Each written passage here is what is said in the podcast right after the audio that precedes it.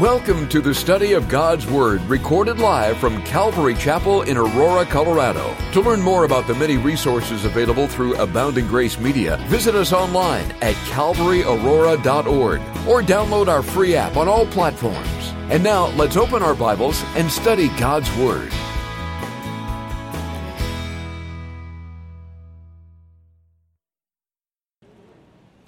All right. So last night I told Saturday night service because they're our test service. I told them, and they know that, so don't feel like I'm just kind of throwing it on them. They're our test service, and I told them that we're going to be doing a first, that we are going to be jumping into the book of Jonah as the first time we've ever done that as a church. And I was wrong. I got a few texts after the message, realizing that although I've been here for many years, I've missed a few studies. Um, Apparently, we've had three guest teachers uh, teach in the book of Jonah. Uh, one did a character study, one did one chapter, or two did uh, one chapters each. But we as a church, as far as Pastor Ed is concerned, has never studied through the book here with our congregation. So I'm correcting myself for you Saturday nighters that are listening right now. I have corrected. So we're going to be jumping into Jonah chapter 1. But I have a few questions for you before we get started. They're pretty obvious, and because this is going to be played uh, a future, they're not going to be able to see you guys. Instead of raising your hand if you agree, can you say amen? Amen. Okay, cool. That was test. Here comes question number one How many of you guys get tired? Amen. amen. How many of you guys get tired of waiting? Amen. amen. Oh, that was kind of lighter than the first one. Okay, that's good. This one, everyone should say amen. Just giving you a heads up. That's the answer. How many of you guys get how many of you guys are thankful that God doesn't get tired of waiting for you? Amen. There we go. Amen. Yeah, I agree. And it's important to realize that our God, He's loving. We know that from 1 John 4 8. It says God is love. We know that in 2nd Chron- or 1 Chronicles 16 that His love endures forever. We know, obviously, John 3 16, which says that He so loved the world that He sent His only Son. Like, we know that we serve a God of love. And we also are thankful that we serve a God who is patient. You know, because in Galatians 5:25 it talks about the fruit of the spirit and how we can have love, joy, peace and patience and kindness and goodness and gentleness and self-control through the Holy Spirit. And in order for us to have that, that means it comes from a heavenly Father, right? It, it comes from the Lord. So that means our God is loving and he's joyful and he's peaceful and he's kind, he's good, he's gentle, he's patient or long-suffering. But it never really occurs to us that that's the God we're serving when we go through a time of correction. You know, when we get corrected, it, it's kind of hard to see or visualize the God that we know who is full of love and who desires a relationship with us, who is gracious and merciful, is really this gracious and merciful if we're being corrected. It's kind of hard. I think of when I was a kid you know, living under my parents' rule, my parents' roof. And I wasn't always the best kid. You know, I just wasn't. And I'm sure many of you can agree to that. There were times when the belt was brought out and the paddle was brought out, and, and there was times where you you grew an immunity to the belt and the paddle, so the grounding word came out, and whatever other punishment that your parents brought to you. And I remember as a kid thinking, man, I can't believe this is love. I can't, as I'm sitting there getting spanked, I was like, this is no way is this love. I don't understand it. And Now that I stand here before you today, I, I laugh a little bit thinking about those times because it was. My parents loved me enough to say, hey, you're doing the wrong thing and you need to snap out of it. And they didn't spank me out of anger. You know, they didn't spank me because I just can't stand this kid. You know, they didn't do that. They, they spanked me because they knew that this was going to teach me a lesson. They grounded me from certain things because they knew that this was going to teach me a lesson. And today, as we jump in the book of Jonah, chapter 1, we're going to cover the whole chapter. We're going to see the Lord starting this correction in Jonah's life. And growing up, this is one of the most popular stories, uh, not just in the church, but really in the world. You know, you have Noah in the ark, you have Moses in the Ten Commandments, you have Jesus in the cross, you have Samson, the strongest guy, you know, ever. And then you have Jonah, the guy who gets eaten by a fish. And growing up, you know, I always thought, man, well, if you disobey God, you're going to go into a storm and you're going to get eaten by a fish. Like, that's just it. You're going to get punished. But as I'm studying this passage and really digging into it, I'm realizing that that wasn't God's heart at all. It wasn't a heart of anger. You know, God wasn't angry with Jonah. In fact, he was showing immense patience and long suffering with this disobedient prophet. And today we're going to be looking at one, the encouraging fact that God is gracious and long suffering with us, just like he is with Jonah in this story. But he's also we're also going to be partially, if you're like me as I was studying through this, a little convicted because we're going to see that we, like Jonah, can also be a little rebellious and completely disobey the word of the Lord and what that affects and how that affects the people around us. So, if you would, turn with me to Jonah chapter 1, starting in verse 1. We'll read up to verse 4.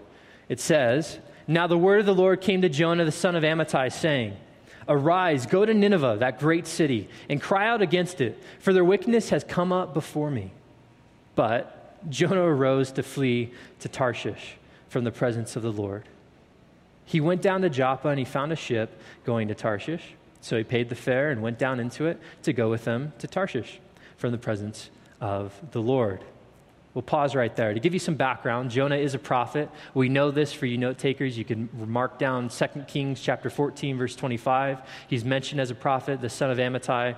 We also know that Nineveh was a large city. It, was the, it would become the capital of Assyria. Assyria was a wicked nation. Again, for you note takers, if you'd like to take notes, Nahum chapter 3, verses 1, 4, and 16 speak about the wickedness of the Assyrian people. Uh, they're also known in secular history as being a very wicked nation, uh, violent and evil. In fact, Jonah 3:8, the king himself says, "We are an evil and violent people, and we need to repent. We need to turn from our ways." Spoiler alert uh, for those of you who study on in the book of Jonah. And here we have the Lord calling Jonah, this prophet, to go to this wicked nation, go to one of their largest cities, and rebuke them for their sin in the name of God. And Jonah, we see in verse 3, arises to flee. Not only that, let me paint a better picture for you with Assyria. I'm not going to give you the gruesome details, but I'll give you a couple of examples. And if this inspires you to study more, please do. You'll see how wicked and evil these people were. But just as a couple of examples, the Assyrians were the type of people that after they defeated you, uh, they would skin you alive and hang your skin on walls. Uh, not only that, they would take your bones and make furniture out of them. Uh, this was the, the type of people that they were known to be. When uh, countries knew the Assyrians were coming, they would already, they would just give up. They would just say, We surrender, and they would send a messenger out and say, Hey, we surrender. You don't have to do anything. Just tell us what you want us to give you. Because it's much better than it's much better than dying and getting skinned alive and, and making our bones into furniture. You know, that was the type of people that God was calling Jonah to go and rebuke. And Jonah's response, and again, I don't want this to sound like, man, I can't believe you, Jonah, but it will sound like that. We will find out that Jonah's reaction was disobedient. But his response is pretty, I mean, I would do the same thing, I think. It says, But Jonah arose to flee to Tarshish from the presence of the Lord. Now, Tarshish, another fun fact if you think of Israel, Nineveh is to the east, and Tarshish was all the way in the opposite direction in west, as far west as you could go. It was a coast city, uh, a port city off the coast of Spain. And Jonah's first reaction wasn't, hey, I'm going to leave. No, I'm going to go to the farthest place I can think of in the opposite direction. I'm not just going to go, uh, I'm not just not going to go. I'm going to go as far away as I can to try to run away from God. And then it says he went down to Joppa. He found a ship going to Tarshish. So he paid the fare and went down into it to go with them to Tarshish from the presence of the Lord. There's three things I want to point out in verse 3. So we're going to camp out here for a little bit. The first is in that first sentence that he decides to go to Tarshish from the presence of the Lord. Automatically, like we think this is an obvious sin, Jonah. If the Lord has called you to go, why are you saying no? And not just saying no, like emphasizing that no by picking the farthest place you could possibly ever go. And when I first read that, I was like, this just is so silly even after thinking, you know, the Assyrians are a wicked people, but still, like, God gave you a direct word. You know, how many of us would get a direct word from the Lord and say, you know what, Lord, I'm totally going to ignore this and I'm going in the opposite direction. No, thank you. I want nothing to do with that. And I let that simmer a little bit on my heart, and the Lord convicted me. He said, You do it all the time. Like, I tell you things all the time that you decide to say no to. You may not go to the far ends of the earth, but you say no to my will and he convicted me. You know, I think of King David. He was the uh, man after God's own heart. And we know that David made some mistakes. Uh, we know that he committed adultery, and that in order to hide it, in order to lie about it, he murdered the, the husband of that woman. We also know that it took until 2 Samuel chapter 12 when God sent the prophet Nathan to his house. And to summarize it for you, again, for you note takers, you can do study on the side. You know, the prophet Nathan comes and, and he's coming with a word for David, and he says, David, I want to tell you a story. There was a rich man with a lot of sheep, and there was a poor guy with one little lamb. He treated it like his own child. And he said, One day the rich man had a visitor, and instead of taking one of his many sheep to prepare a meal, he took the poor guy's little lamb and he prepared a meal out of it. And David immediately just gets all fired up. I can't believe this guy would do. I cannot believe. Who is he? Tell me who he is, because I'm going to put him to death. You're like, whoa, David. And Nathan the prophet says, You are that man. You're the guy. You committed the same sin. And at that moment, it became obvious to David of his sins. You know, because life has a, emotions in life, you know, it has a tendency to distort what goes on, you know, the circumstances and the choices that you have. For David, I'm sure he was caught up in the sin, caught up in the emotion, caught up in the distraction of life, of what the pleasure was going to bring if he, if he had this woman. But it wasn't until Nathan the prophet came into, this, into his life by the Lord and convicted him of his obvious sin. And for us, I think it's important that we self examine, that we allow the Lord to search our hearts and know us, reveal to us those areas. And that would be the first point of verse 3. Are your sins obvious to you? Are the obvious sins obvious to you? Are you at a place where the Lord can speak to you in those ways? The second thing, pick up with me again in verse 3, the second half or the second sentence. It says, He went down to Joppa, which was a port city, and found a ship going to Tarshish. I also am humored by how many times the word Tarshish is mentioned in this verse. And it took me a little bit to be able to say it like I'm saying it. So, on the count of three, I want you guys to say it with me, uh, just because it's unfair that I've said it at least 12 times in the beginning of our message. Okay, so one, two, three. Tarshish. One more time. One, two, three, Tarshish. There we go. How many of you guys just nailed that? No problem. Amen. Remember, amen. This is another test. Amen. How many of you guys nailed that with no problem? Only a few of you, not all of you. but it says he goes down to Joppa, port city, and it just so happens there's a ship going to the farthest west of the world you could possibly go a ship going to Tarshish. And I find it interesting and, and convenient that when Jonah desired to sin, there was a ship ready to take him as far as he wanted to go. I find that interesting because we know, according to 1 Corinthians chapter 10, verse 13, that our God makes a way of escape for any temptation that comes before us. But on the flip side, I think the enemy also makes ways for us to sin or to walk away as far from the Lord as we want to. And for Jonah, he just so happens to go to Joppa, and it just so happens that there's a ship heading to as far as you could go away from Joppa, as far west. And let that be a warning for us today. You know, the enemy is clever, he's sly, he's looking for ways to steal, kill, and destroy your life. Don't be surprised if it's super convenient for you to continue in your sin. Don't be surprised if everything just happens to line up for you to walk away from the Lord. So that's what's happening with Jonah. He chose to arise and flee. He gets to Joppa, and guess what? The city he wanted to go to, Tarshish, there's a boat heading to Tarshish. Point number two don't be surprised if the enemy helps you out.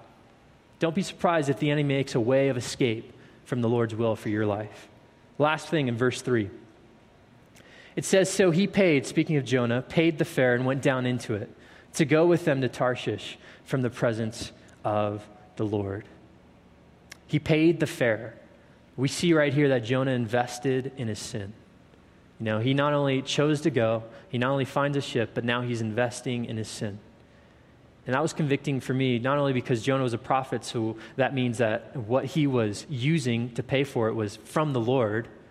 You know, in, in, being a pastor here, the, the money that I, I make, you know, what am I using it for? Is it for the Lord? Is it for sin? Am I investing that in sin? But the bigger picture, the bigger idea is, you know, every good thing that comes to our lives is from the Lord. That's what the scriptures say. Every good gift is from the Lord, including our time, including our life. And how much of that are we investing in our sin? You know, how much of that are we just giving away because, you know, we, we're, we're starting to make those choices to, to walk away from the Lord? For Jonah, he's now, he, he's, he's investing. He, he's going all the way. He's paying for something. And I, I think, again, for you note takers, this is a key for us to remember that when we want to get involved with sin, it's cheap initially but eventually it's going to be costly. you know, I guarantee you it's going to be costly because of the consequences that come with sin. Because our God's righteous, He's just, and He loves us, but He's righteous and just, and He's going to allow us to suffer the consequences of our sin. He's going to allow us to suffer the, the things that come about. He's going to forgive us, and we're free and clear. We have the freedom in Christ as believers, but we will suffer consequences. And for us, sin is cheap initially, but costly eventually. That would be the last point for verse 3. But we also know, like I was saying earlier in our intro, that you know, our God is a God of love, and He loves us very much. And we also know that He is described as our Heavenly Father. And according to Proverbs chapter 3, verse 11 and 12, if you would turn there with me, it'll be the first place we turn today. Proverbs chapter 3, verse 11 and 12. We have a God of love, and we have a God who desires our best. In Proverbs chapter 3, verse 11 and 12, give us some insight on what our loving God will do with us. It says, My son, do not despise the chastening of the Lord, nor detest his correction. For whom the Lord loves, he corrects, just as a father the son in whom he delights. You know, we all said thank, we're just thankful. You know, we're thankful that the Lord will wait for us. We're thankful that the Lord is loving towards us. And I heard you guys say amen. It. You guys said, I'm thankful that the Lord waits for me. And right now, Jonah's about to find out what it means for the Lord's long suffering in his life. Because you think about it, you know, Jonah could have been wiped off the face of the planet right then and there when he arose to disobey the Lord. The Lord could have just, boom, gone. See you later, Jonah. But he doesn't. He lets Jonah take these steps. He lets him go to Joppa. He lets him get on the ship, but all for a reason. And that reason is because he's about to bring a storm into Jonah's life to reveal to him his mistake. And sin is just a fancy word for a mistake against the Lord. And Jonah's about to find out his mistake through a storm. There's two storms I want to point out to you that we see in scriptures. There's uh, a few more that you could also see, but two that we'll focus on for today. There's a perfecting storm and there's a correcting storm. A perfecting storm, to give you an example, would be something like Joseph the life of Joseph. He was sold into slavery by his brothers. It wasn't because he was sinning against them. He was accused of rape uh, unjustly. He was thrown into prison again for that accusation. He was forgotten about in prison and completely just left alone. It seems like he just suffered, suffered, suffered, suffered for no sin at all. However, the Lord was allowing these trials in his life, He was allowing these situations to build him and to grow him to strengthen his faith for two reasons. One, he was going to be the second most powerful commander in all of Egypt. He would usher in really the, the future of the Israelites. Two, it was also preparing him for that time where he was going to be able to forgive his brothers for what they had done to him. That would be seen as a perfecting storm. He went through those things not because he was sinning against the Lord, but because the Lord allowed it to grow him. Another example, if you would, turn with me to Mark chapter 4. Mark chapter 4. Another example of a perfecting storm would be what happened to the disciples on the Sea of Galilee in Mark chapter 4, starting in verse 35. Pick up with me. It says, On the same day, when evening had come, he said to them, speaking, and this is Jesus speaking, Let us cross over to the other side. Now, when they had left the multitude, they took him along in the boat as he was, and other little boats were also with him. And a great windstorm arose, and the waves beat into the boat so that it was already filling. But he, uh, he was, uh, excuse me, verse 38, but he was in the stern asleep on a pillow. And they awoke him and said to him, Teacher, do you not care that we are perishing? Then he arose and rebuked the wind and the seas uh, and said to the sea, Peace be still. And the wind ceased, and the, there was a great calm. But he said to them, Why are you so fearful? How is it that you have no faith?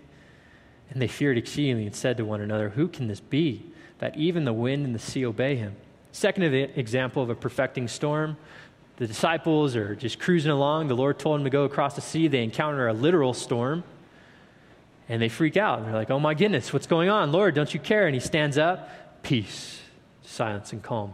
That was to grow their faith. They didn't, uh, it wasn't because they were sinning. It wasn't because they were uh, in sin. They didn't do something that brought this storm. It was just so the Lord could grow them through this situation and show them their lack of faith. that They needed more. So that's an example of a perfecting storm. Right now, we're about to read about an example of a correcting storm, which I really want to make this uh, clear. A correcting storm isn't God's anger on you because of your disobedience. What Jonah is about to experience isn't because God is angry with him. It isn't because God is upset with him. It's because God is trying to refocus and redirect him. This storm, this correcting storm, is a showing of patience and long suffering by the Lord to get Jonah back on track. God's intention is never to harm Jonah, it's never to make Jonah come to a place of complete. Um, you know, it's never to cause Jonah to die, essentially, because this is what the storm is going to look like. He just wants Jonah to realize hey, you've made a mistake by disobeying me. You've chosen the wrong direction. And he decides to bring a literal storm. Pick up with me in verse 4 in Jonah chapter 1. It says, But the Lord sent out a great wind on the sea, and there was a mighty tempest on the sea, so that the ship was about to be broken up. Then the mariners were afraid, and every man cried out to his God and threw the cargo that was in the ship into the sea to lighten the load. But Jonah had gone down into the lowest parts of the ship, had lain down, and was fast asleep. Verse 6. So the captain came to him and said to him, What do you mean, sleeper? Arise, call on your God. Perhaps your God will consider us so that we may not perish. And we'll pause there. Sometimes we only have the idea that, you know, our God is loving, He's caring, He's gentle, He's kind, He's, and He's all those things, but we kind of forget that He's not just the God who calms the sea, like in Mark chapter 4, but He's also the God that can stir something up to get our attention. He, he loves you so much that he's not willing for you to get all the way to Tarshish in your life. He's willing to, to slow you down, to slow your roll. He's willing to, to help you get saved from your sin, give you another gracious opportunity to say, Whoa, what am I doing? And for Jonah, it says in verse 5 that he had lain down and was fast asleep. And that kind of gives me a picture I don't think the storm came right away. Like right as soon as they left port, you know, then boom, the storm came. I think they were able to sail off for a little bit. Enough for Jonah to kind of get like, all right, I'm, I'm making it. Like, I'm really running from the Lord right now. I escaped his presence, you know, and he decides to go down. He falls asleep. And then all of a sudden, this storm comes and he's totally out of it. The storm comes and it says in verse uh, 4 that it's so bad, it's about to break up the ship. Like, this was not just a, a simple rainstorm. Like, this is a, a turbulent, tempestuous, as we're going to see, storm that's about to break the ship apart. So much so, it causes these mariners, these well trained sailors, to cry out to their gods, to cry out to their idols. You know, they're, they're, they're screaming out for desperation, like, what are we going to do? Save us, save us. You know what? Go wake up that guy down in the boat. See if his God's going to answer us. So the captain goes down, and I think this is a great picture for us, and I know it was a convicting one for me, so I know it'll be a convicting one for those of us here in this room as well. But sometimes, because of our sin, we get so comfortable, we get so carefree that we fall asleep, not just physically, but spiritually. When the world around us is crying out for desperation, for saving, for hope, for joy, you know, we're busy because we're sleeping. We're too comfortable in our sin. We're out of it, like Jonah. We're unaware of what's going on around us. And that's a tough place to be because you see this picture of, of these sailors just crying out, Lord, crying, not even Lord, to their false gods, whatever it might be, just crying out, we need to be saved. And the guy with the answer, the guy who has the answer of salvation, is asleep on the bottom of the ship. And especially with what's going on in our country and what's going on around the world today. You know, there are people crying out to their idols, whether it be uh, their fake relationships they're getting into, whether it's the fornication, whether it's the lies, whether it's the drugs, the alcohols, the sports teams, the media, binge watching TV shows. They're going to their idols to kind of get some type of comfort away from what's going around in the world around them today. And, and here we are, if we're comfortable in our sin, silently sleeping while the world's crying out for a Savior. Like Jonah, we have the answer, yet we're out of it because we become comfortable. We become sleeping Christians. And right away, you know, I, I thought as I was studying, it's like, am I a sleeping Christian? Is that me? You know, how do I know? Like, no, it can't be me. And you know, start coming up with different things. Like, no, it's well. Pastor David Guzik of Calvary Santa Barbara, he sets up this list. You know, he sets up this list, and I'll read it so I don't mess it up from my notes says some sleeping Christians protest that they are not asleep at all. You know, some of us say, no, I'm not a sleeping Christian. And here's what he says They say, I, wa- or I talk about Jesus, but you can talk in your sleep. I have a walk for Jesus, but you can walk in your sleep. You know, I have a passion for Jesus. You know, I, I just cried in worship the other day. That song really got me. You know, that, that study really got me. But you can cry in your sleep. We have joy and rejoice in Jesus. You know, I have joy in Jesus all the time. But you can laugh in your sleep. And the last one, you know, I think about Jesus all the time. But you can think in your sleep. It's called dreaming. And It just kind of hit me. I was like, Lord, am I that type of believer? Is there something in my life that I'm willing, that I've said no to you, and it's been a long time maybe, or maybe it was just yesterday? Is there something that I've said no to that I've allowed my heart to grow hard towards you? Where I've, I've gone in the wrong direction, where now I'm so comfortable in whatever it was that I'm asleep and I'm missing out on the opportunities to be that light that we're called to be, right? In Matthew chapter 5, we're the light of the world. And especially in these dark times. You know, are you paying attention to those that are around you, your coworkers, your family members, your neighbors? Like, are you, are you hearing they're, they're trying to reach out to you? They're crying out to you. They're telling you about their life, stuff that's going on. They're, they're telling you about what they're worried about, but, you know, you're just out of the loop because you're comfortable in your sin like Jonah was. He was out of it. And it took this storm, it took this correcting storm to cause this captain to go wake him up. Pick up with me in verse 7. Things are about to get real interesting for Jonah although he's, wake, he's woken up, it's not necessarily that this is all on him yet. Because in verse 7 it says, And they, speaking of the sailors, said to one another, Come, let us cast lots, that we may know for whose cause this trouble has come upon us. And again, remember, this is during a crazy storm. So they cast lots, and the lot fell on Jonah. and you want to talk about Numbers 32 23 when it says, you know, your sin's going to find you out. This is quite literal for Jonah. They're casting, they were doing a guessing game. You know, they were a little bit superstitious and they're like, well, let's see if it's one of us. And it ends up falling on this mysterious passenger who's been sleeping on the bottom of the ship. It's Jonah. So they go to him in verse 8 and they say, Then they said to him, Please tell us, for whose cause is this trouble upon us? What is your occupation? Where do you come from? What is your country? And what people are you? So he said to them, speaking of Jonah, I am a Hebrew, and I fear the Lord the God of heaven who made the sea and dry land. Then the men were exceedingly afraid and said to him, Why have you done this? For the men knew that he had fled from the presence of the Lord because he had told them. You know, Jonah was presented with a choice after the men pinpointed him as being the reason that this crazy storm is upon them.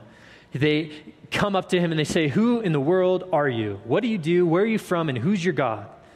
And Jonah had a choice, another choice. And I think this was the beginning of his breaking, the beginning of his repentance. Because we'll see throughout the book of Jonah, if you do a further study, that he's, he's a pretty complex kind of guy, like many of us. He, it takes a few stages for him to come to a full repentance. But this is stage one. He's realizing that what he did was incorrect. He should not have run from the Lord. And with this choice, he could have either easily lied again or misled them with the truth. But he doesn't. It says that he stands up and he says, I am a Hebrew, and I worship the God who created the dry land and sea. And when you see Lord, the word Lord capitalized each letter, as we talked about, I believe it was last week, we speak of uh, Yahweh, you know, the God of Israel, who most likely was well known by this time as having a name for himself. Remember, this is in the time of kings, so after King Solomon was reigning, who made like he was just the most famous king throughout all the world in his time because of his wisdom. So the God of Israel is known, and, and Jonah says, That's who I serve. He could have easily lied, but he decides not to. He decides to tell them the truth. And he says, I serve the God who is the God of the dry land and the sea. And they ask him in verse 10, Why have you done this? Because I think between verse 9 and 10, Jonah does tell them the whole story that he fled from the Lord, that he ran away. It doesn't give us his full perspective. Uh, it doesn't tell us exactly word for word what he told them, but it was enough for them to get the idea this guy disobeyed his God, he disobeyed uh, Yahweh, and now this storm is because of him. And they're realizing, man, his God really wants his attention. They're understanding now and having a fear, this developing respect for this God of Yahweh or this God named Yahweh, the great I am. And it says, Why have you done this? And I just want to give this as a side note. It's really, it hurts when, you're, when you are challenged by an unbeliever because of your sin, when you're rebuked by an unbeliever and you're a Christian, you know, if you accidentally, you know, speak a cuss word and they're like, hold on, like, aren't you, aren't you a believer? Like, do you do that? Is that okay now? Are we, are we in a time of Christianity where we can cuss now? Because I kind of like that. That means church is cool, you know, and it hurts. You're like, oh, no, like I, I shouldn't have done that. It messes my witness up. And for Jonah, he has a pretty messed up witness now. And they ask him, Why did you do that? Why are you running away from your God? And this is the reason your God is doing this, this storm? And he says, Yes, you know, it's because of me. And in verse 11, they say to him, What shall we do to you that the sea may be calm for us? For the sea was growing more tempestuous.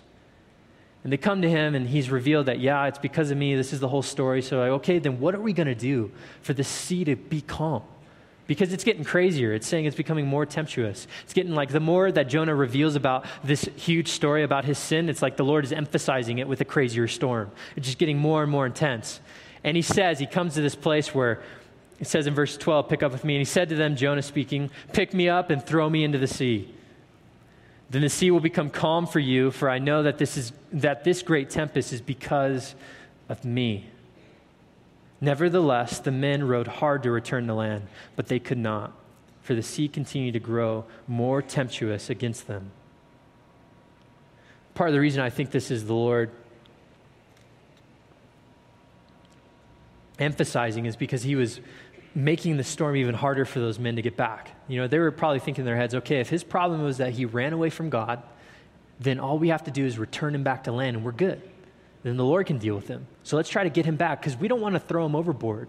And let that be a lesson to us too. Even though you might stand for truth, you might eventually come to that point where you're like, no, I messed up and I need to stand for righteousness again. Don't expect the people listening to you to take your word right away. Because right now, this whole point, the whole reason that they're in the storm is because this guy has been misleading them or lying to them or not telling them the full truth. And now he does tell them the truth and he says, You got to throw me overboard. You got to kill me. Nah, don't know if I really want to believe this guy right now. Let's just drop him off. Let's try to do it in our own strength. Let's just see if we can get rid of him. But Jonah here was doing something an act of repentance. He was telling them the hard answer. He was saying, You need to throw me out into this crazy storm. This storm that's about to break up the ship, you got to throw me out there. And some of you are thinking, well, Jonah knew that the storm would be calm. You know, like he knew that if they threw him out there, he'd be fine. But I think Jonah understood there had to be a cost for his sin. He understood there had to be a payment for his sin, there had to be a sacrifice made for his disobedience, for his mistake. And yes, the sea would have been calm, but don't forget, Jonah would have been stranded in the middle of the ocean for who knows how long. He was expected and prepared to do that in order for these men to be saved. He was, he was prepared to make that sacrifice, to give that hard answer, to go all the way. He didn't encourage them, you know, take me back to land, it's all good. No, just throw me over right now, the Lord will calm this. He was expected and ready to die. And the men are like, no, I don't think we're going to do that. Let's try to get him home. And the Lord's like, no. He emphasized it again. He made the storm even crazier. Makes them come to this point where they come in verse 14 with this respect now for Yahweh, the true God. They say, therefore, they cried out, pick up with me in verse 14, to the Lord and said, We pray O Lord, please do not let us perish for this man's life. Do not charge us uh, with innocent blood, for you, O Lord, have done as it pleased you. So in verse 15, they picked up Jonah and they threw him into the sea, and the sea ceased from its raging. We'll pause there. You see the sailors come all the way around. You know, they're, they're crying out to their idols, and now they're crying out to the one true God and saying, Hey, we're about to throw this guy overboard. Please don't charge us with his sin. It's not because of us. Your prophet's telling us to throw him. This is all from you. We see that this storm is from you. Please have mercy on us. They were throwing all their chips in the Lord's bag. They pick up Jonah in verse 15, they toss him overboard, then boom, the sea was calm. And I don't want to speed through that too quickly because I wanted to, I personally, when I was studying, I had to read it a couple times because I, I do, I am guilty of reading the Bible too fast and just kind of going over some of the miracles that happen here. But think of this scene. This is a crazy storm that has only gotten crazier from verse 4. A storm that was ready to break their ship apart has just become more tempestuous times two. They throw this guy into the sea, and now it is extremely calm. Done. It wasn't just like it's slowly, you know, it's slowly, the rains went away, the clouds parted. No, it's boom, calm. You're covered in salt water. You just like, you just finished letting him go, and then you're just, the, the ship's perfect. You're just cruising again. Like, what just happened? It's a miracle. The Lord was, Jonah might have lost his witness, but the Lord hadn't lost his. This, this show of power was specifically for the Lord, for these sailors to understand who the God that this prophet was disobeying was the God of Yahweh. It was a witness, it was a sign to them. And it says in verse 16 Then the men, speaking of the sailors, feared the Lord exceedingly and offered a sacrifice to the Lord and took vows. Essentially, they were saved. They came to a belief and a knowledge of the one true God through all of this. And it's encouraging me because although we're flawed and we mess up, you know, sometimes we're sleeping because of our sin. I think we can all attest to that. We miss out, we disobey the Lord. You know, He tells us a word, maybe through Scripture, uh, maybe for some of you even audibly, and, and you completely ignore it and you run away like Jonah did. And although we're flawed, I'm thankful that our God uses flawed people for His great work.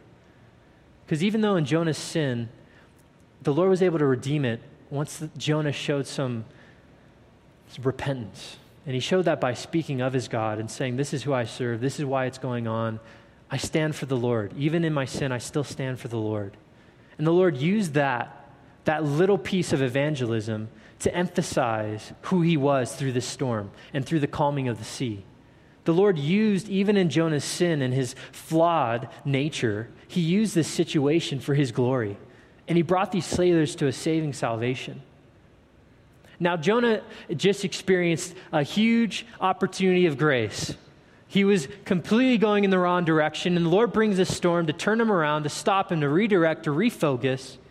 And he's shown this patience. And the reason I titled it Running into Patience is because Jonah didn't know he was running, he thought he was running away from the Lord, but he didn't know he was actually running into patience of God, the long suffering of the Lord by running into the storm by the Lord bringing this into his life.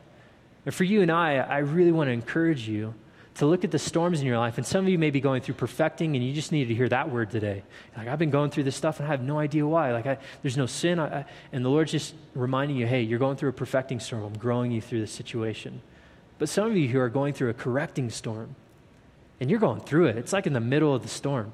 It's the, it's the first tempestuous is happening right now. And the Lord's giving you a choice. Like, today's the day to wake up Today's the day to wake up from your sleep and realize that you have been missing out from being used by me to reach this world that's crying out for hope and salvation. And like you, I had to come to a point where I was like, Lord, is this me? Am I truly asleep? And I ask that you guys would allow the Lord to examine your hearts and speak to you like Jonah did. He allowed the Lord to, to bring this out, He gave him opportunity. Who are you? Jonah's like, This is who I am. Gets thrown to the ocean. Verse 17, pick up with me as we finish the chapter. It says, Now the Lord had prepared a great fish to swallow Jonah. And Jonah was in the belly of the fish for three days and three nights.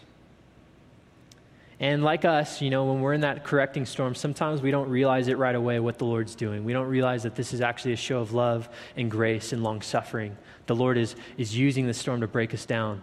And like Jonah, he wasn't fully ready to go to Nineveh yet. And the Lord said he prepared a great fish. And that word prepared, you could say he ordained this fish.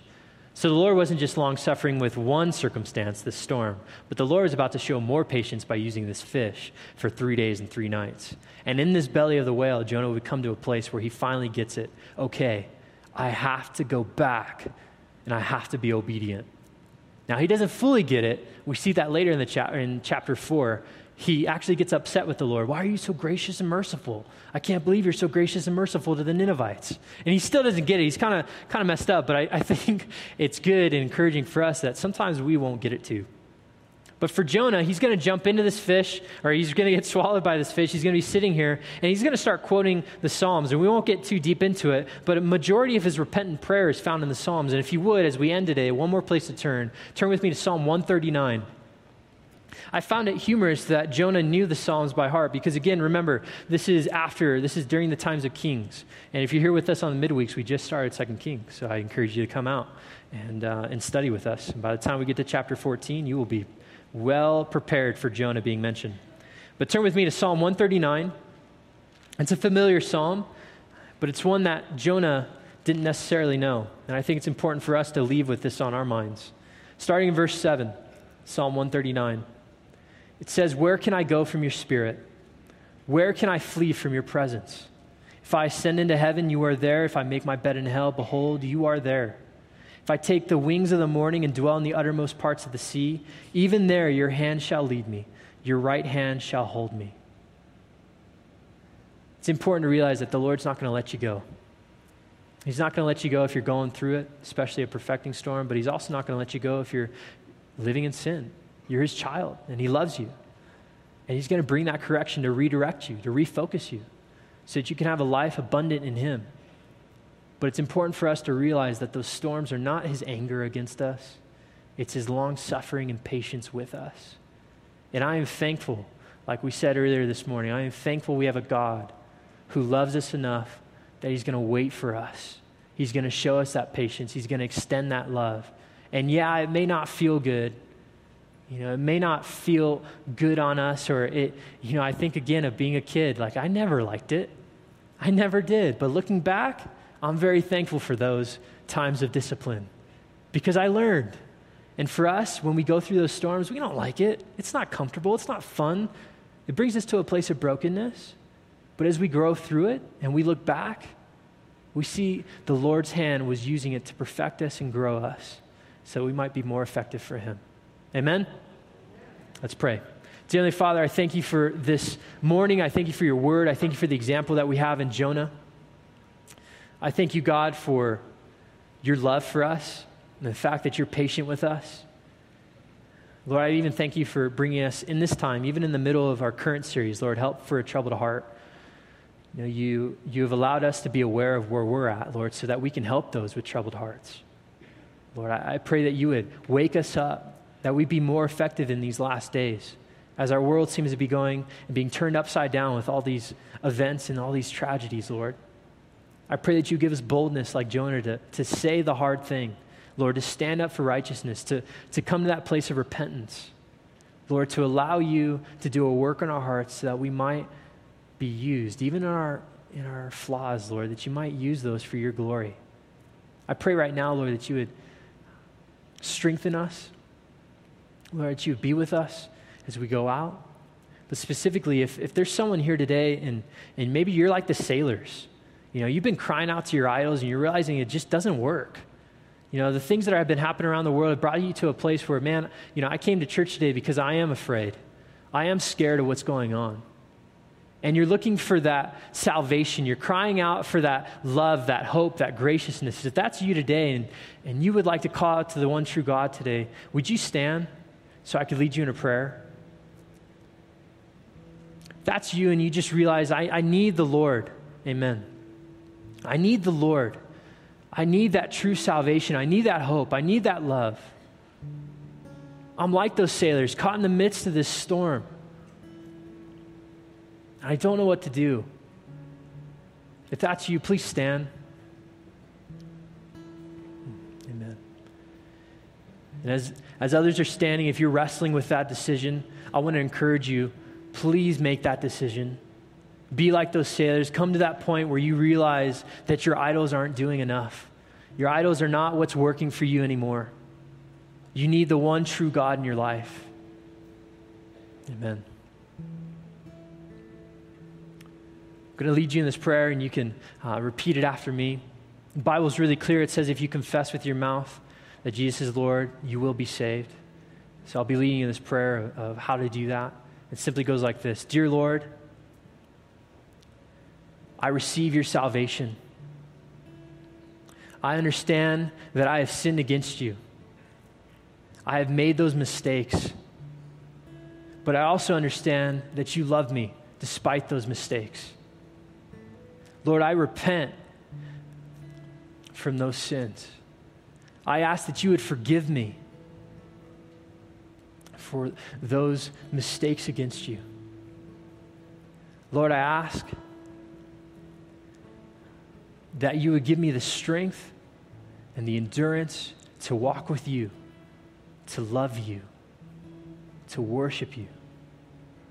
I believe with my heart, Lord, that Jesus is God, that He came down and He died, and three days later He rose erected because He loved me for my salvation. I thank you, Lord, and I praise you. In Jesus' name, amen. Amen. We pray that you've been encouraged by this Bible study delivered live from the sanctuary of Calvary Aurora. For prayer or a copy of this study, call us at 877 30 GRACE. That's 877 304 7223. Or visit us online at calvaryaurora.org. Be blessed as you worship Jesus this week.